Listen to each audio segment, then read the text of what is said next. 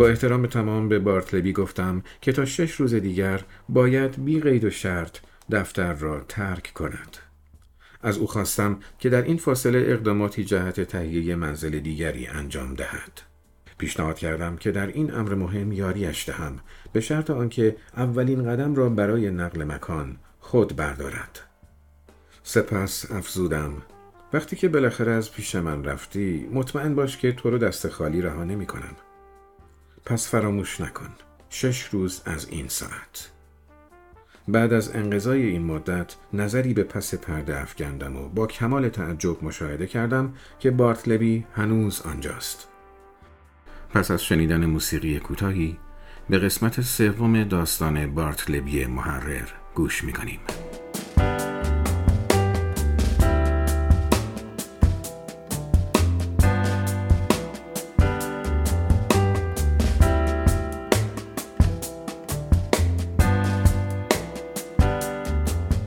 بارتلبی محرر داستانی از وال استریت. نویسنده هرمن ملویل مترجم حسن افشار. قسمت سوم. گوینده هادی مجتبوی.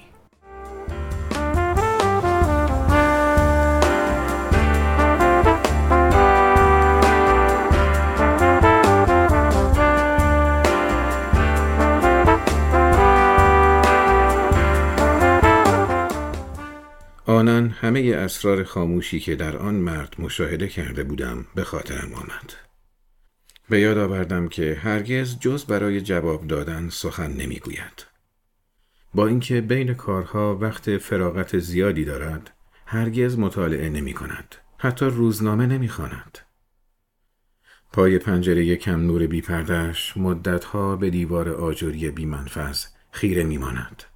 مطمئن بودم جهت صرف غذا به هیچ رستوران و کلیسایی نمی رود.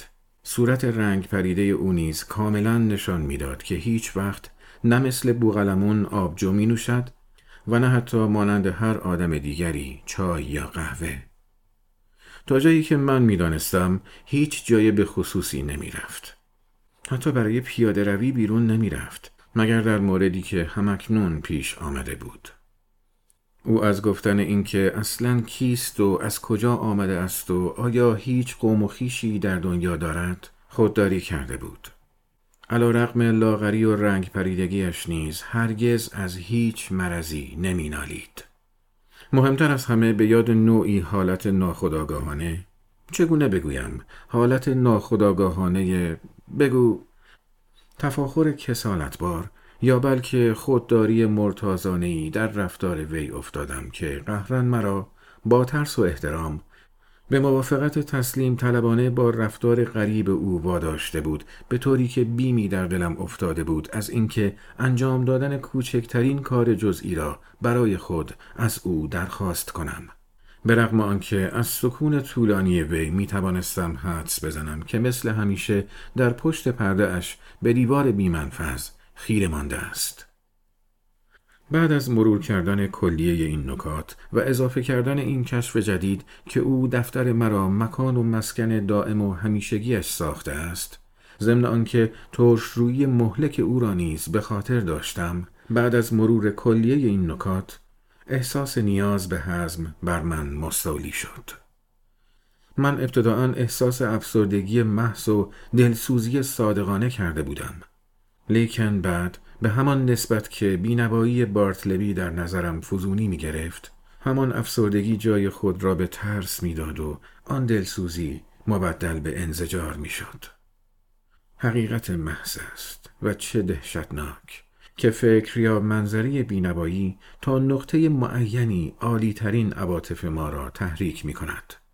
اما در موارد خاصی از آن نقطه به بعد این اتفاق رخ نمی دهد. در اشتباهند اشخاصی که اظهار می کنند این بلا استثناء از خودخواهی ذاتی انسان نشأت می گیرد. بالعکس موجدش ناامیدی از علاج مرض حاد و اساسی است.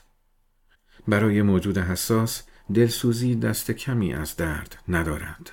لیکن چون عاقبت درک می شود این دلسوزی امکان ندارد منجر به دستگیری مؤثر گردد. عقل سلیم به انسان حکم می کند که از شر آن خلاصی جوید. آنچه من آن روز صبح مشاهده کردم مرا متقاعد می ساخت که محرر قربانی اختلالی جبلی و لاعلاج است. من می توانستم از جسمش دستگیری کنم لیکن جسم او موجد درد او نبود.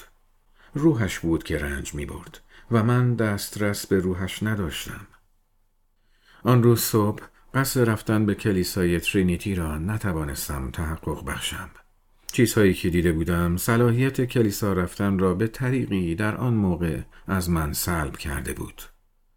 به سمت منزل روانه شدم در این اندیشه که با بارتلبی چه کنم. عاقبت به این نتیجه رسیدم. صبح روز بعد آرام از او سوالاتی راجع به زندگیش و چیزهای دیگر میپرسیدم و چنانچه از جواب گفتن سریح و بیمزایقه اجتناب می کرد که حدس می‌زنم اظهار بیمیلی می کرد. یک اسکناس 20 دلاری علاوه بر هر مبلغی که ممکن بود به او بدهکار باشم کف دستش میگذاشتم و می‌گفتم دیگر احتیاجی به خدماتش ندارم. لیکن اگر کمک دیگری از من برمیآید خوشحال می‌شوم که کمکش کنم. خواسته اگر قصد مراجعت به موتنش را داشته باشد. هر جا که می‌خواهد باشد با کمال میل آماده تأمین هزینه آن هستم. ضمنا چنانچه بعد از رسیدن به کاشانه ای زمانی نیاز به کمک پیدا کرد نامش مطمئنا بی جواب نخواهد ماند. صبح روز بعد فرا رسید. او را با صدای آهسته از پشت پرده فرا خواندم. بارتلبی جوابی نیامد. با صدای آرامتری تکرار کردم. بارتلبی بیا. نمی‌خوام از تو کاری بخوام که به اون مایل نباشی. فقط می‌خوام با تو حرف بزنم. این را که گفتم بی صدا ظاهر شد. به من میگی بارتلبی که کجا به دنیا اومدی؟ مایل نیستم. چیزی راجب خودت به من میگی؟ مایل نیستم. آخه چه مخالفت منطقی ممکنه با حرف زدن با من داشته باشی؟ من که با تو مهربون بودم. مستقیما به صورت من نگاه نمی کرد. نگاهش به مجسمه بالاتنه سیسرون بود که در محلی که من نشسته بودم درست پشت من قریب شش اینچ بالاتر از سرم واقع می شد. بعد از مدت قابل ملاحظه ای که انتظار پاسخش را کشیدم و در این بین حالت چهره اش هیچ تغییری نکرد در حالی که لرزش بسیار خفیفی بر روی لبهای نازک سپیدش دیده می‌شد. گفتم جواب چیه بارتلبی؟ گفت فعلا مایل نیستم جواب بدم. و به عزلت کدش پناه برد. رفتار وی این بار اعتراف می کنم که مرا ولو نه به شدت رنجید خاطر ساخت.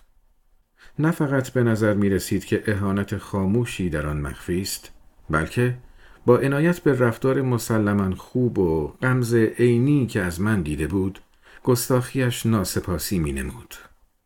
مجددا در فکر فرو رفتم که چه باید بکنم. با اینکه از رفتار او عرق شرم بر پیشانیم نشسته بود و با وجود اینکه صبح موقع ورود به دفتر مصمم به اخراج وی بودم احساسی خرافی گریبانم را گرفته بود و مرا از عملی کردن تصمیمم بر حذر می داشت و اگر یک قدم دیگر علیه آن مفلوکترین موجود بشری بر می داشتم متهم به خباستم می کرد. عاقبت دوستانه صندلیم را به پس پرده کشیدم و نشستم و گفتم بارتلبی مهم نیست که شرح حالتو فاش نکردی ولی دوستانه از تو استدعا می کنم حتی امکان از رسوم این دفتر تبعیت کنی. حالا بگو فردا یا پس فردا برای مقابله اسناد کمک می کنی خلاصه بگو از یکی دو روز دیگه کمی منطقی تر میشی. بگو بارتلبی. مردوار پاسخ داد. فعلا مایل نیستم کمی منطقی تر باشم فلحال درهای تاشو باز شد و گازنبر داخل شد.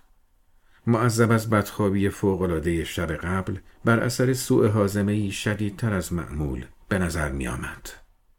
آخرین کلمات بارتلبی را شنید. با دندان قروچه گفت مایل نیست ها؟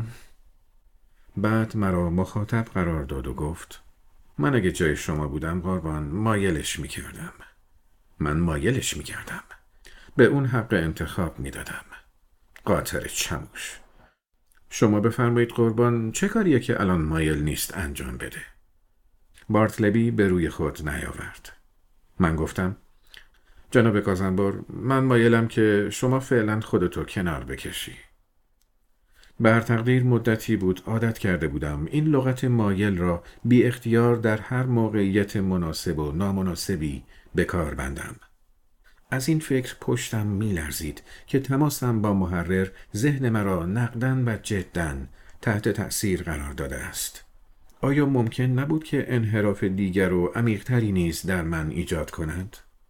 این بیم در تأثیر من بر یافتن راه حل بی تأثیر نبود. در حالی که گازنبور با اخم و قهر از در خارج می شد بوغلمون محترمانه با روی خوش وارد شد و گفت جسارتا قربان من دیروز اینجا داشتم به بارتلبی فکر می کردم. فکر می کنم اگه اون فقط مایل باشه روزی یه پیمونه آبجو سر بکشه بسیار رو به راه میشه و اون وقت می‌تونه تو کار مقابله اسناد کمک کنه. کمی هیجان زده گفتم پس تو هم این لغت رو گرفتی؟ بوغلمون در حالی که معدبانه خود را به فضای تنگ پشت پرده می‌کشید و با این عملش مرا ناچار به چسبیدن به محرر می‌کرد پرسید جسارتا قربان چه لغتی؟ چه لغتی قربان؟ بارتلبی که انگار این تهاجم به خلوتش را نپسندیده بود گفت مایلم اینجا تنها باشم گفتم همین لغت بوغلمون همین آه مایل؟ نه بله. لغت مزهکیه من خودم هیچ وقت اونو به کار نمی‌برم. اما قربان همونطور که گفتم اگه اون فقط مایل باشه حرفش را قطع کردم. بغلمون شما لطفا خودتون رو کنار بکشید. آه حتما قربان. حتی که شما مایلید. موقعی که در تاشو را باز کرد تا خارج شود گازنبور از پشت میزش چشمش به من افتاد و پرسید که مایلم فلان سند بر روی کاغذ آبی استنساخ شود یا روی کاغذ سفید. لغت مایل را بدون هیچ قرضی بر زبان آورد. روشن بود که بی اختیار بر زبانش جاری شده بود. با خود گفتم مسلما باید از شر مرد صفیحی که ولو نمغز لاقل زبان من و کارمندانم را چنین تغییر داده خلاصی جست. لیکن دور از حزم دیدم که اخراج وی را فورا عملی کنم. روز بعد مشاهده کردم که بارتلبی کاری به غیر از ایستادن در جوار پنجره و خیره شدن به دیوار بیمنفذ انجام نمی دهد. وقتی سوال کردم که چرا چیزی نمی نویسد جواب داد که تصمیم گرفته است دیگر چیزی ننویسد. با تعجب گفتم ها؟ یعنی چی؟ که چی؟ دیگه چیزی نمی‌نویسم؟ ابدا آخه به چه دلیل؟ با بی پاسخ داد دلیلش رو خودتون نمی‌بینید؟ به صورتش خیره گشتم و مشاهده کردم چشمانش مات و بیروح به نظر می‌رسند. فورا به چشمم خطور کرد که پشتکار بیمثال او در نسخه برداری در زیر آن پنجره کم نور در چند هفته اول استخدامش ممکن است سوی چشمش را موقتا کم کرده باشد. متأثر شدم. چیزی در دلجویی از او بر زبان آوردم و تلویحا گفتم البته کار درستی می کند که مدتی از نوشتن امتناع می ورزد. و تشویقش کردم که از فرصت استفاده کند و در هوای آزاد به ورزش سودمندی بپردازد. لیکن او چنین نکرد. چند روز بعد که یک بار کارمندان دیگرم غایب بودند و من برای ارسال نامه هایی به توسط پست عجله زیادی داشتم با خود فکر کردم حال که بارتلبی کار دیگری در دنیا ندارد مطمئنا کمتر از گذشته غیر قابل انعطاف خواهد بود و نامه هایم را برایم به پست خانه خواهد برد. لیکن او صریحا امتناع ورزید. از این جهت این کار را با اینکه اسباب زحمتم بود خود انجام دادم. چند سباهی دیگر گذشت. اینکه چشمان بارتلبی به واقع بهبود پیدا کرد یا خیر نمی‌دانم. ظاهر که به تصور من بهبود یافت.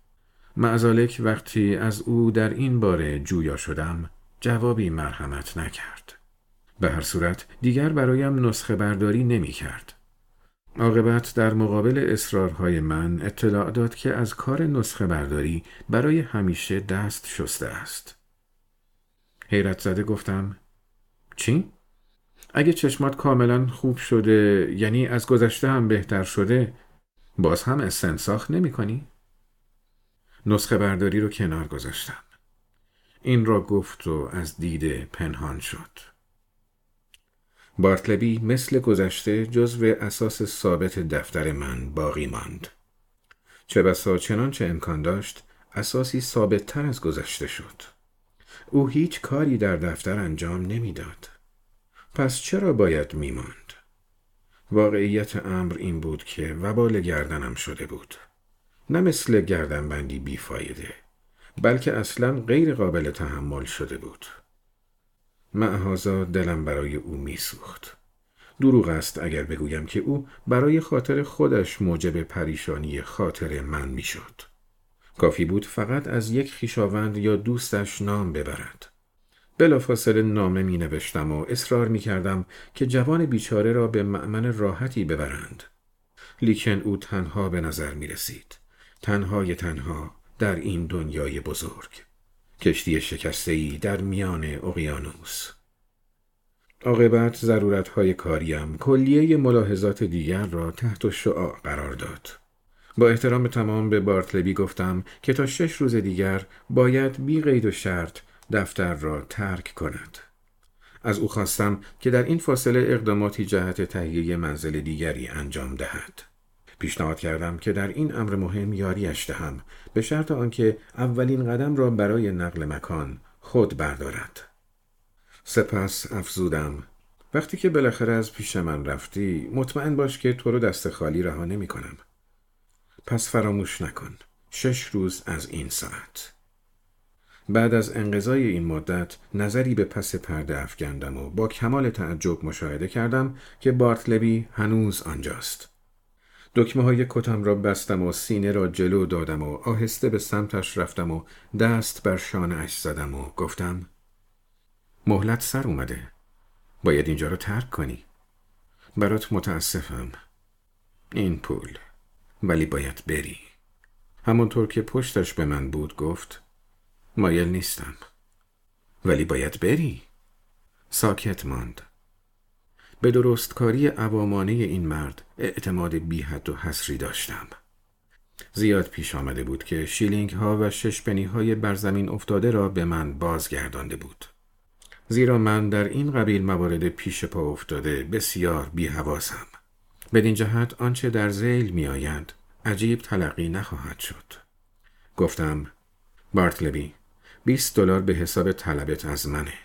این 32 دلار. بقیهش مال خود توه. بگیر. اسکناس ها را به طرفش دراز کردم. محلم نداد. پس میذارمش اینجا. پولها را زیر وزنه روی میز گذاشتم. بعد کلاه و اسای خود را برداشتم و به طرف در رفتم و آهسته چرخیدم و افزودم بارتلبی بعد از اینکه اساس تو از دفتر خارج کردی در و قفل می‌کنی چون الان همه رفتن به غیر از تو و اگه زحمتی نیست کلید تو زیر پادری بذار تا من فردا صبح اونو بردارم. چون دیگه همدیگه رو نمی‌بینیم از تو خداحافظی می‌کنم. اگه تو محل اقامت جدیدت خدمتی از من برمیاد از مطلع کردن من با نامه قفلت نکن. تو رو به خدا میسپارم بارتلبی و برات آرزوی توفیق می‌کنم. یک کلمه جواب نداد. مثل آخرین ستون بر جای مانده از معبدی ویران خاموش و تنها در وسط اتاقی که غیر از او کسی در آن نبود ایستاده بود. در راه منزل در بحر تفکر قوتور بودم و غرورم بر تأسفم چیرگی پیدا کرد. چه کاری جز تبریک گفتن به خود برای مدیریت استادانه امر مهم خلاصی از شر بارتلبی می توانستم کرد؟ استادانه میخوانمش و برای هر مغز بی احساسی باید که چنین به نظر آید. زیبایی طرز کار من ظاهر در بی سر و صدایی آن نهفته بود. نه توپ و تشری در میان آمد نه عربده کشیدنی نه تهدید و اتابی نه شلنگ انداختن و پس و پیش رفتنی و نه از چپ و راست صادر کردن فرمانهای قلاز و شدادی برای بارتلبی که هرچه زودتر بار و بنه گدایانش را ببندد و رفع زحمت کند. نه اینها و نه از قبیل اینها. بدون آنکه صدای خود را بلند کنم و بارتلبی را دستور رفتن بدهم چنانکه نابغه بی مقدار ممکن بود انجام دهد رفتن او را مسلم فرض کردم و هرچه را که باید می‌گفتم بر این فرض مبتنی کردم هرچه بیشتر راجع به طرز عملم فکر می کردم بیشتر مجذوب آن می شدم. با این وجود صبح روز بعد وقتی از خواب برخواستم دچار تردید بودم و نشعگی غرور از سرم پریده بود. صبح که انسان از خواب برمیخیزد از جمله مواقعی است که از همیشه عاقلتر و متینتر است. حال طرز کارم همچنان داهیانه به نظر می آمد. لیکن فقط نظرن. عملا چه از کار در می آمد؟ مطلب دیگری بود. مسلم فرض کردن رفتن بارتلبی فلواقع فکر شیرینی بود. ولی مگر نه اینکه فقط فرض من بود نه بارتلبی. نکته مهم این نبود که من رفتن او را مسلم فرض کرده بودم یا خیر. آنچه اهمیت داشت این بود که آیا او خود مایل به رفتن بود یا نه؟ او بیشتر اهل میل بود تا فرض. بعد از صبحانه در حالی که با پای پیاده به مرکز شهر می رفتم احتمالات مساعد و نامساعد را مورد مداقه قرار دادم. یک لحظه فکر کردم با شکست رقت انگیزی روبرو خواهم شد و بارتلبی را مثل گذشته حی و حاضر در دفترم خواهم یافت. لحظه ای بعد یقین می کردم که صندلی او را خالی خواهم دید. بدین صورت مدام تغییر فکر می دادم. نبش برادوی و کانال استریت جمعیتی هیجان زده را سرگرم بحثی داغ دیدم. حین عبور صدایی به گوشم خورد که می گفت شرط می بندم که نمیره. من گفتم نمیره؟ قبول؟ پولتو درار. بی اختیار در حال فرو بردن دستم در جیبم بودم که به خاطر آوردم روز انتخابات است.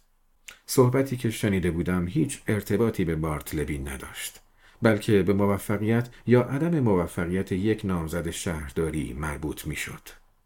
فکرم به حدی مشغول بود که انگار تصور می کردم سرتاسر سر برادوی در هیجان من سهیمند و راجع به مشکل من بحث می کنند.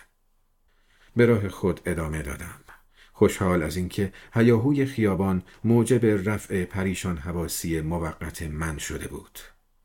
همانطور که نیت کرده بودم زودتر از همیشه به دفترم رسیدم. یک لحظه گوش ایستادم.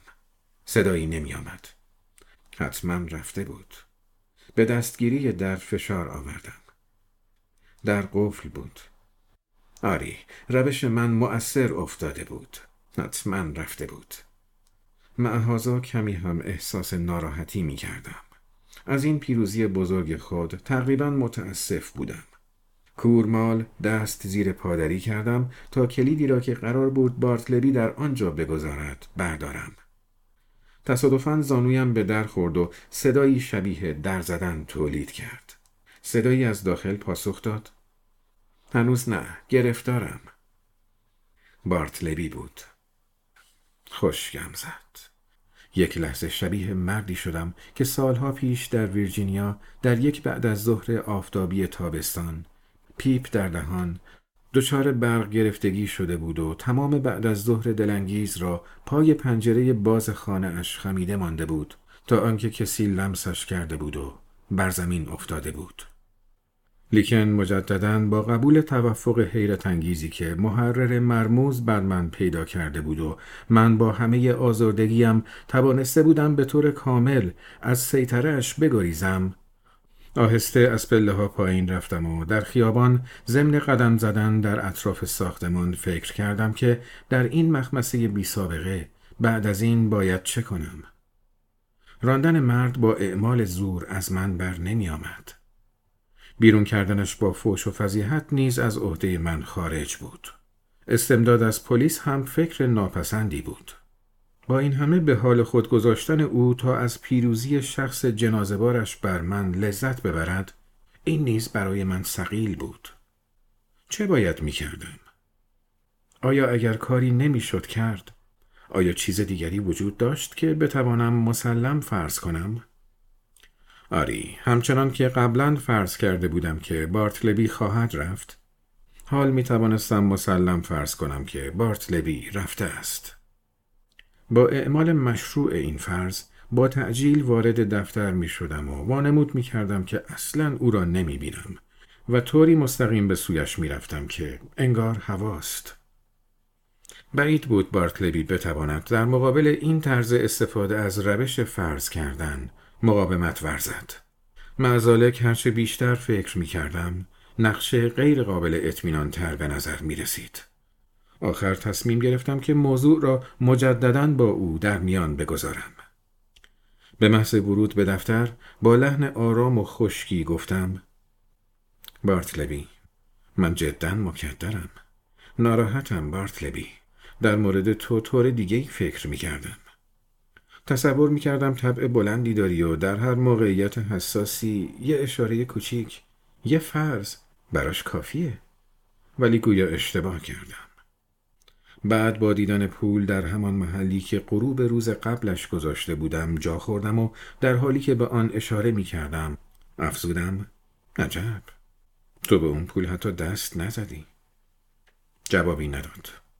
از کوره در رفتم و در حالی که به سمت در می رفتم پرسیدم از من دست می کشی یا نه؟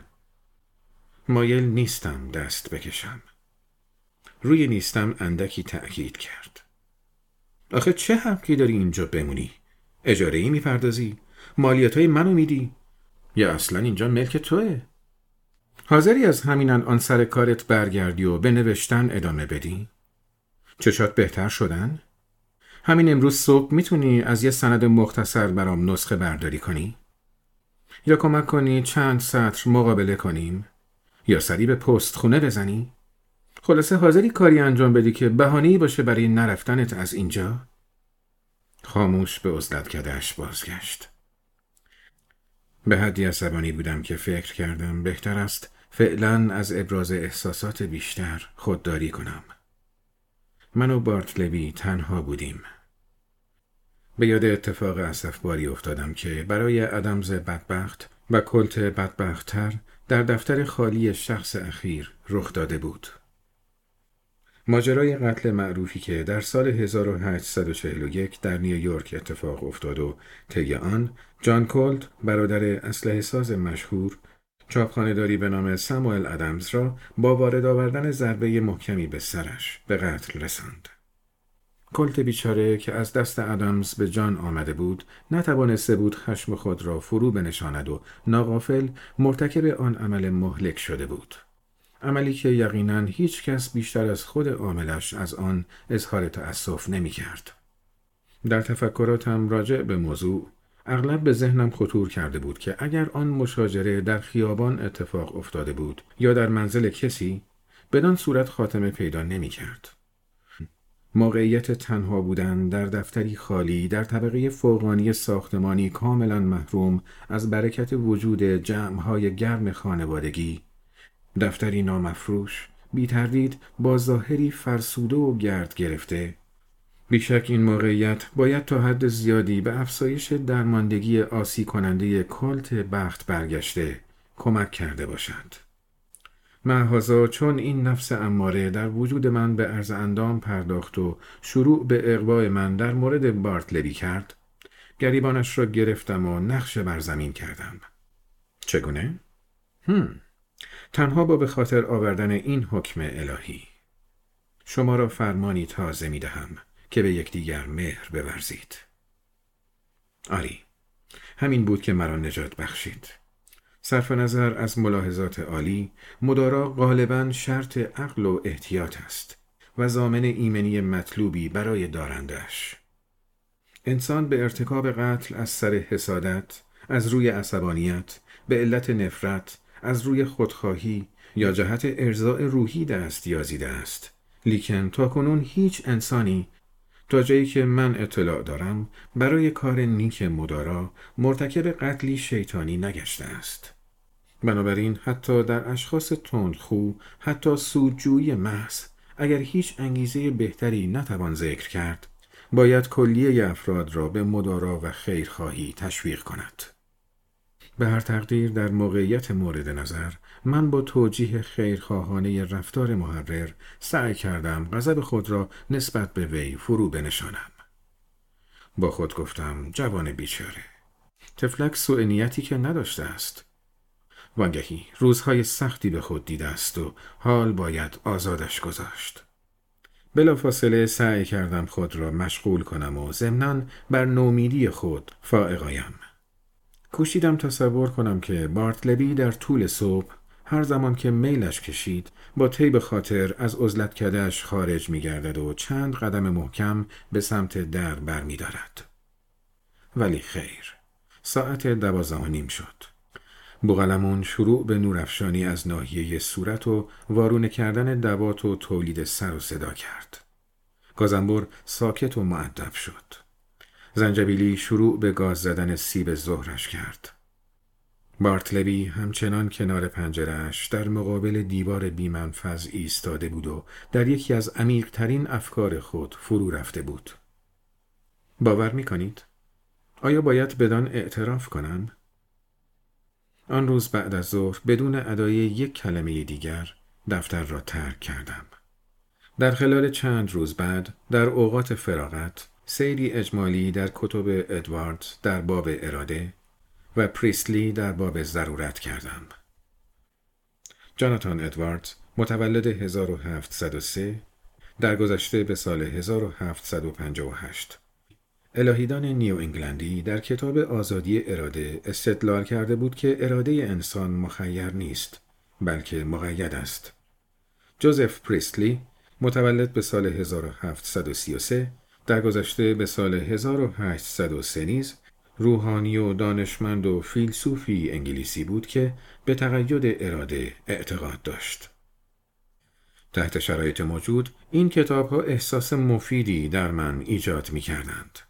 تدریجا به این عقیده سوق پیدا کردم که مشکل من با بارتلبی از ازل مقدر و نزول محرر بر من مشیت الهی بوده است.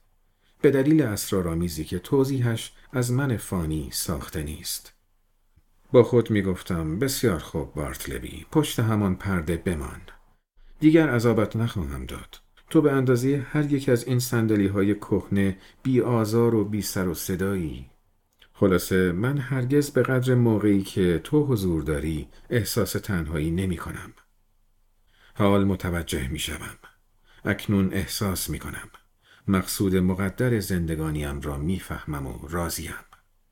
سایرین ممکن است ایفاگر نقش های عالیتری باشند لیکن مأموریت من در این دنیا بارتلبی تأمین دفتری برای تو برای هر مدتی که خود صلاح میدانی بوده است پایان قسمت سوم